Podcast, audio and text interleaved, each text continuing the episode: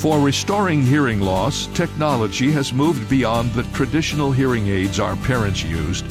Now there are implants and other nearly invisible inner ear devices that make it possible to hear clearly.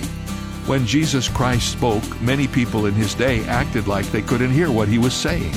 So he addressed the subject of hearing, but he was talking about spiritual hearing, and he invited them to listen again by saying, He who has ears to hear, let him hear.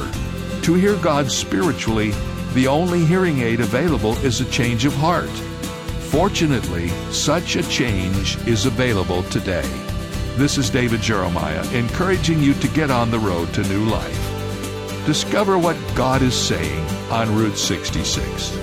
Route 66, driving the word home. Log on to Route66Life.com. Start your journey home today.